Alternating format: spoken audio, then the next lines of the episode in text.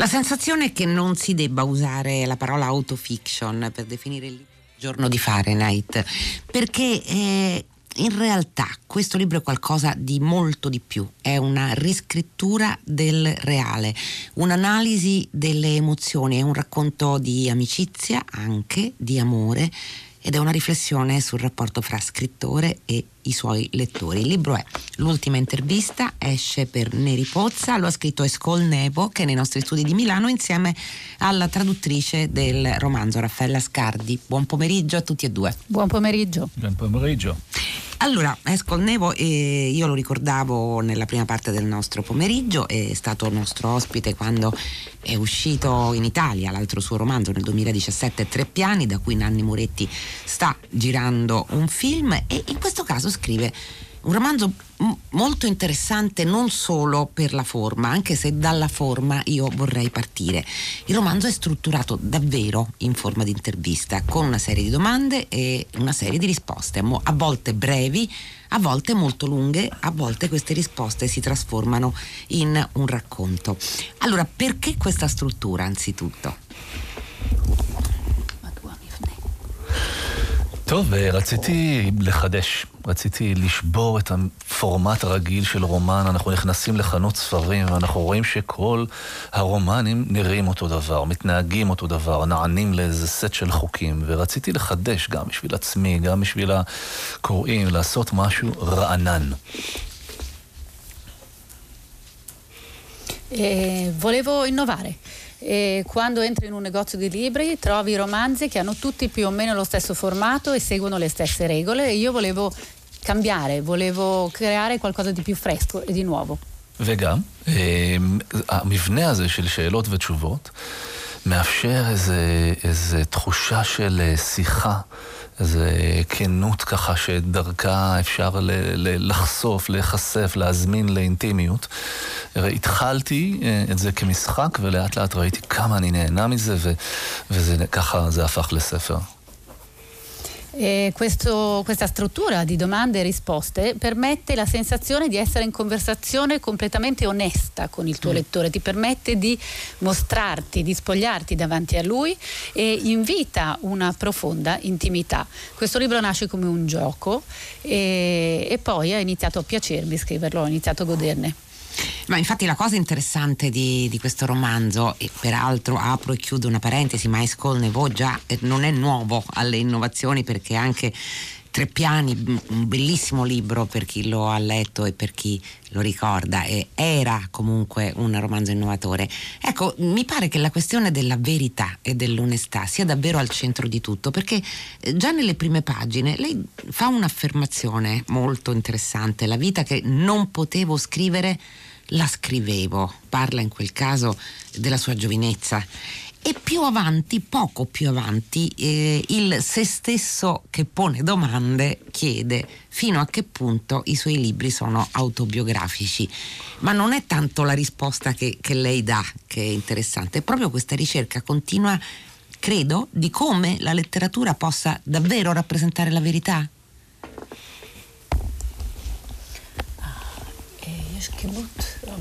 Intanto ricordo che Raffaella Scardi, che traduce le, sue, le, le nostre domande e le risposte di Escolnevo, è anche la traduttrice dall'ebraico del romanzo. יש מערכת יחסים מאוד מעניינת בין הספרות לאמת, והיא מורכבת. לפעמים אתה כותב את מה שאתה לא חי, לפעמים אתה כותב משהו והופך להיות הנבואה של החיים שלך. ואני חושב שזה הכי מעניין כשאתה כותב, וזה מה שקורה לאולטימה אינטרוויסטה, כשאתה כותב את הפחדים ואת התשוקות שלך, כאילו הן היו אמת, ואז נוצרת ספרות באמת. C'è una eh, relazione molto interessante fra verità e letteratura. E tu puoi scrivere ciò che ti succede, oppure puoi scrivere ciò che non vivi, o puoi scrivere qualcosa che è una profezia di ciò che ti accadrà. E quello che succede nell'ultima intervista è che tu scrivi i tuoi timori e le tue passioni come fossero verità. Mm.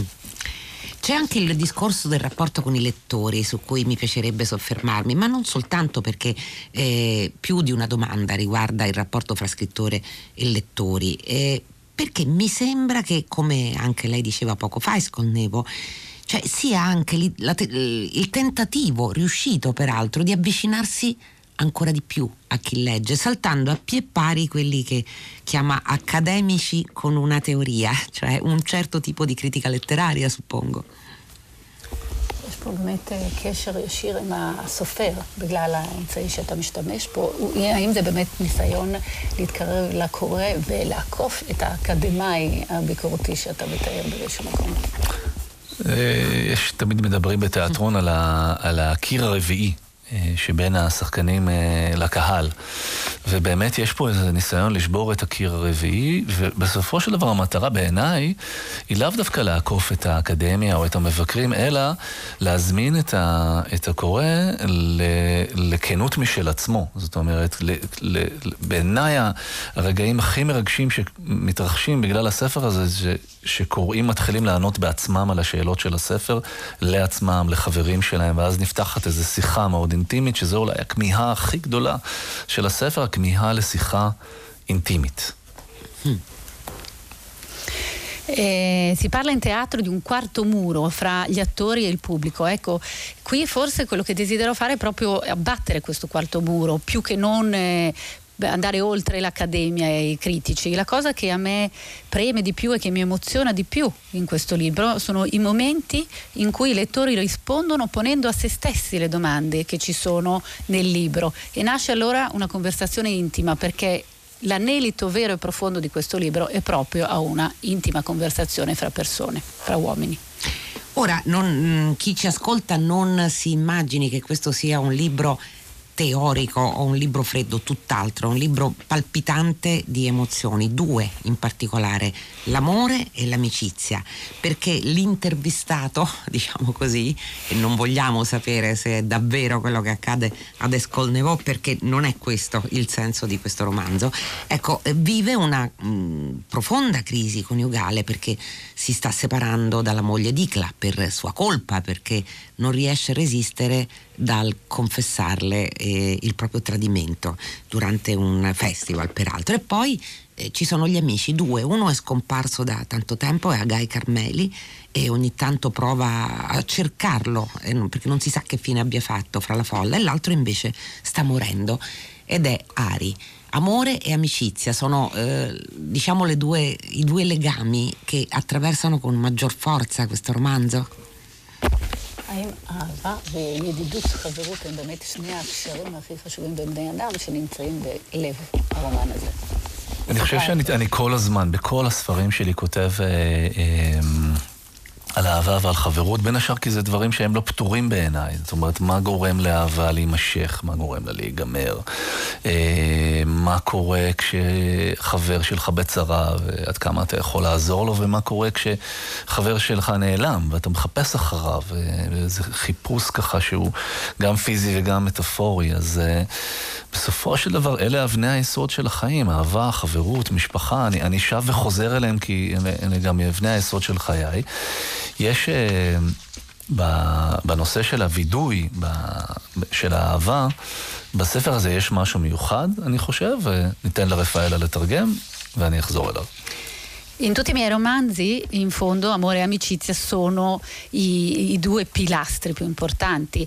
Come portare avanti un amore, una relazione nelle, nel, nel, corso della vita e come comportarsi quando un tuo amico è nei guai o sta male oppure sparisce e, e tu lo vuoi cercare in una ricerca che è materiale ma anche metaforica. Sono quindi questi i, i punti centrali della vita, eh, la famiglia, l'amore, l'amicizia. E c'è qualcosa di particolare nella confessione confessione che, faccio, che fa il protagonista eh, al suo amore. בדרך כלל כשמדברים על, אה, על בגידה, אז יש מין משולש כזה, ויש רצון להסתיר, ואז זה מתגלה ונחשף, ויש מין מלודרמה כזאת. ופה הסיפור הוא קצת אחר, כי הגבר מתוודה, אבל אולי הווידוי שלו הוא רק סיפור, ואולי הסיפור נועד להשיג משהו. ובעצם אנחנו לא יודעים אם זה וידוי שבבסיס שלו אמת, או שבבסיס שלו מניפולציה. אה, ובעיניי זו הייתה דרך מעניינת לגשת לנושא הזה, שהוא נושא שכותבים עליו לא מעט, אבל לנסות לתקוף אותו מכיוון אחר. אה, אולי בכלל הווידוי הזה הוא, הוא ניסיון להציל, ולא, ולא ההתחלה של ההרס. E parliamo di un tradimento, di solito quando accade un tradimento c'è un tentativo di nasconderlo, poi magari viene scoperto e scatta il melodramma, ma qui invece in questo caso c'è una confessione di tradimento, ma forse la confessione è una storia, mm. è inventata, è, è, inventata per ottenere qualche cosa, quindi non riusciamo, ci sono delle molteplici verità da cui non si esce facilmente e, e forse sto cercando di eh, ar- toccare un argomento che è spesso eh, preso in considerazione ma da un punto di vista diverso ed è quello che la confessione ci può a volte eh, salvare. Ma infatti credo non sia casuale che dopo il racconto di questa confessione dopo la, diciamo, le conseguenze che, che, fanno anche sorridere perché il protagonista si ritrova a dormire su un tappetino da yoga e si risveglia con la schiena bloccata. La domanda dell'alter ego intervistatore è capita che la linea di demarcazione tra verità e menzogna non le sia ben chiara? E lei risponde rievocando eh, una strana dimostrazione a cui si è sottoposto mh, di quella che noi chiamiamo la macchina della verità. ed è uh, piuttosto singolare.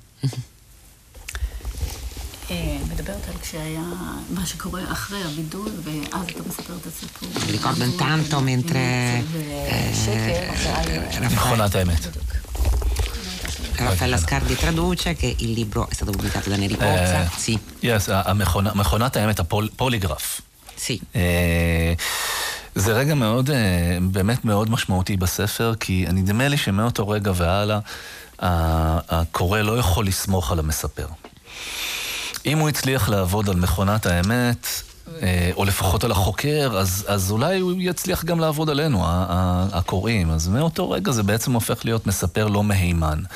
ובעצם הקורא נמצא באותו בלבול בין אמת ושקר ש, שהגיבור עצמו, שהוא סטורי טלר אובססיבי, נמצא בו. ואז כשמצב הנפש של הקורא ומצב הנפש של הגיבור הם דומים, אני חושב שזה הרגע של, של ככה שותפות. אז אני שמח שהיא הזכירה את הפוליגרף כסצנה בספר. Eh, grazie di aver raccontato questa scena del poligrafo perché è veramente un momento importante eh, nel libro. Da quel momento in poi il lettore sa che non si può più fidare del suo narratore perché se è riuscito a confondere addirittura la macchina della verità allora confonderà tutti, è totalmente inaffidabile. E a questo punto il nostro lettore si trova nella stessa situazione del nostro protagonista, cioè il, il quale un eh, racconta storie ossessivo che non esce mai da questa sua malattia di continuare a raccontare storie e lo stato eh, d'animo del lettore e del narratore è lo stesso, di essere confusi costantemente. Allora, però, in una delle storie che vengono raccontate, lei affronta, l'affronta eh, con un sorriso, perlomeno è il lettore che l'accoglie con un sorriso è una questione che immagino eh, sia una questione non da poco per uno scrittore israeliano. A un certo punto siamo a pagina 290, eh, l'altro se stesso chiede perché non scrive della Shoah. Ah, e lei risponde con una, con una, storia, che è una storia appunto che da una parte suscita il sorriso ma fa molto pensare. E lei è andato a fare una conferenza, come spesso avviene agli scrittori, alla fine la avvicina, come spesso avviene agli scrittori, bravo, Marcus Rosner. La racconti lei questa storia, eh? Escol Nevo. האמת היא שזה באמת הספר, לאולטימטריביסטה זה הספר הכי עצוב שלי, אבל גם הכי מצחיק. יש המון סצנות של, עם הומור, ובין השאר יש את הסיפור של אוטוביוגרפיה של מרקוס רוזנר. הגיבור מגיע לאירוע בגרמניה ומקבל בסוף האירוע מתנה, אוטוביוגרפיה, 900 עמודים, כריכה קשה מטעם אה, אה, ניצול שואה בין הקהילה, ואז הוא בעצם מנסה איכשהו להיפטר מהמתנה הזאת לאורך כל הסיפור. אני, אני, לא, אני רוצה עוד להשאיר לקוראים ככה את חדוות הגילוי, אבל, אבל אני לא בטוח שהוא מצליח להיפטר, ואני גם אשאיר את הפרשנות מחוץ לשיחה הזאת, כי כן, זה בפירוש מדבר על ה, גם על האופן שבו אנחנו זוכרים שואה ומשתמשים ועושים מניפולציה על זיכרון השואה. אבל זה קטע שאני נהנה מאוד לקרוא אותו במפגשים עם קהל וליהנות מכל הצד הקומי שלו. Eh, sì, questo libro è pieno di cose tristi, ma anche forse più divertente che io ho scritto. Eh, abbiamo qui la storia dell'autobiografia di Marcus Rosner. Eh, Uh, il nostro narratore si trova a un evento in Germania e gli viene regalata l'autobiografia appunto di, di un sopravvissuto, Marcus Rosner, 900 pagine, copertina rigida, pesantissimo, della quale eh, il nostro narratore cerca di liberarsi in tutti i modi. Non voglio rovinare la sorpresa per il lettore, ma diciamo che non riesce proprio del tutto a liberarsene. E, e non entrerò qui sulla interpretazione anche, su tutto eh. quello che è la questione della Shoah e della manipolazione promozione del ricordo della Shoah. Posso dire che leggo molto volentieri questo eh, brano quando mi trovo in Israele a leggere brani davanti ai lettori. Eh, ci credo perché è un brano che insieme appunto fa sorridere ma fa anche pensare parecchio, cioè più che interpretare si cerca di capire quanto bisognerebbe forse a volte rispondere con la complessità alle semplificazioni. Allora, c'è un altro episodio che mi piacerebbe lei raccontasse, in un certo senso riguarda sempre il rapporto fra uno scrittore israeliano e la situazione israeliana. In quel caso le, il, lo scrittore si trova in una classe, si trova in una scuola, in un, in un liceo e eh, e dice la verità sul suo romanzo, dice eh, che, che, l'ha scritto perché, per cercare di capire se c'è un posto al mondo che si possa chiamare casa e capisce a sua volta eh, che ragazzi, ai ragazzi era stato detto tutt'altro, che quello in realtà era un romanzo sulla società israeliana dopo la morte di Rabin. E a quel punto un ragazzo le fa una domanda, cioè fa allo scrittore una domanda, scusi ma a lei piacciono gli arabi? E che cosa succede a quel punto? סיפרה חלק מהקטע, עד שהבחור שואל, האם אתה אוהב ערבים? אנחנו בעניין בבית הספר, כשמחקו את ה... כן, אני חושב ש... כן, כן, כן. לא, שההוא שואל אם אתה אוהב ערבים. כן, ואני חושב שהרגע המהותי בסצנה הזאת מגיע יותר מאוחר. איזה אחת מהתלמידות אומרת, אני מאוד אהבתי בספר את, ה, את השתיקה, את הקטעים הלבנים, והסופר אומר, איזה קטעים לבנים, אני לא זוכר שיש קטעים כאלה, ומסתבר שכל הקטעים שבהם הופיע דמותו של הפועל הפלסטיני בספר, נמחקו על ידי המורה, על ידי בית הספר, פשוט מחקו אותם, והמורה מסבירה שהיא הייתה, היא מחקה אותם כי היא לא רצתה שיתעורר דיון פוליטי ותתעורר מהומה ויהיה ויכוח יותר מדי אגרסיבי. אה, ואני, תתרגמי ואני אמשיך.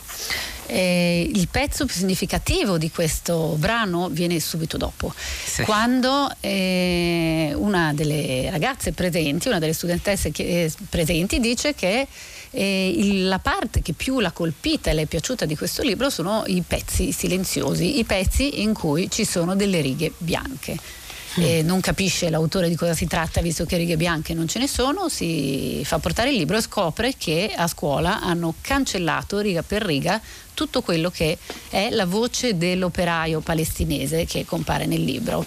E, e, questo perché? Perché gli insegnanti hanno deciso che non vogliono si svegli, nasca una discussione politica troppo accesa e aggressiva in merito. עכשיו זה כמובן סימבולי לזה שהחברה הישראלית מתקשה להקשיב לנרטיב, של ה, לנרטיב הפלסטיני ומתקשה לקבל שיש בכלל נרטיב אחר מלבד הנרטיב הציוני ומפחדת להתמודד עם זה ויותר, אפילו יותר גרוע גרוע מזה, בכלל יש פחד להתמודד עם, עם קולות ביקורתיים, וכל מי שמבקר מואשם בחוסר פטריוטיות, ובאיזשהו אופן הספר הזה הוא דווקא, זאת הוא ניסיון לעמוד על הזכות, אה, לבקר, להאיר את הפינות האפלות, זה מה שאומנות יכולה לעשות, זה מה שאופוזיציה יכולה לעשות. ובמובן הזה זה ספר שהוא מאוד אה, אה, מטיח. כמו בפואטרי סלאם, יש פה התכה של משהו ש, שחשוב לי להטיח בזמן הזה בחיים של, ה, של המדינה שלי. ואולי בכלל בזמן שאנחנו חיים ב, בעולם המערבי, שבו מנהיגים, אה, מנהיגים פופוליסטים מנסים להשתיק אה, ביקורת בטענה לחוסר אה, פטריוטיות.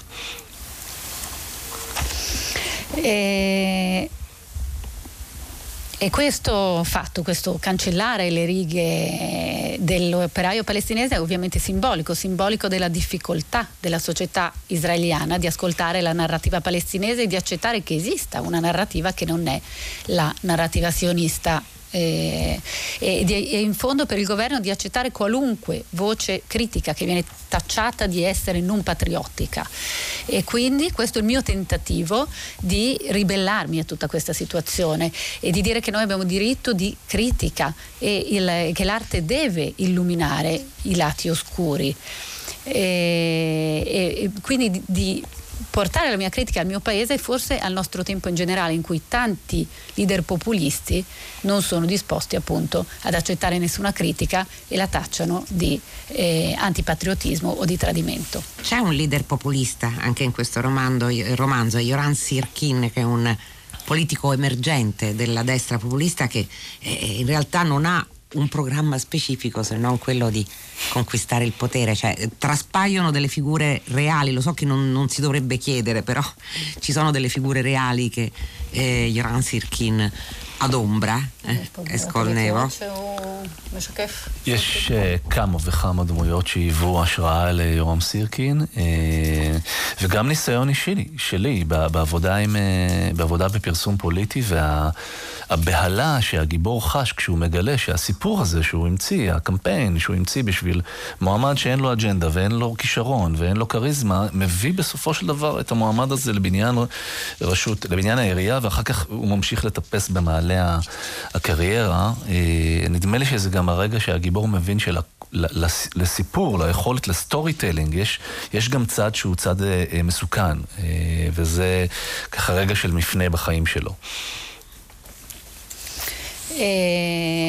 Ho avuto molte ispirazioni per il mio personaggio politico, ma vi porto anche la mia esperienza di eh, pubblicitario che si è occupato anche di campagne politiche. E in questo caso parliamo di un politico che non ha appunto nessun progetto, programma, né talento né carisma, nulla. E nonostante questo grazie alla campagna politica riesce a diventare sindaco e poi fare una fulminea carriera politica importantissima. E, e capisce a questo punto il nostro narratore che ha la sua capacità appunto di inventare storie, di usare parole, eh, questa capacità può essere molto pericolosa ed è questo un momento di grande svolta per la sua vita, fondamentale. אני אוסיף עוד משהו, שאנחנו באמת חיים בעידן של, של פייק, של פייק ניוז, של פייק לידרס, ונשאלת השאלה איך נלחמים בפייק הזה, זאת אומרת איך אתה מתמודד עם כל כך הרבה פייק, ונדמה לי שזאת גם הייתה התחושה שלי כשהתחלתי לכתוב את הספר, את לאולטימה אינטרוויסטה, ונטשתי בשבילו ספר אחר, הרגשתי שבזמן הזה שאני חי בו, אני לא רוצה לתרום עוד פייק, אני רוצה לנסות לגעת במשהו שהוא אותנטי, לנסות לגעת במשהו שהוא אה, כנה. אה, כדי, כדי דווקא לתת איזה, איזה כוח מתנגד לפייק.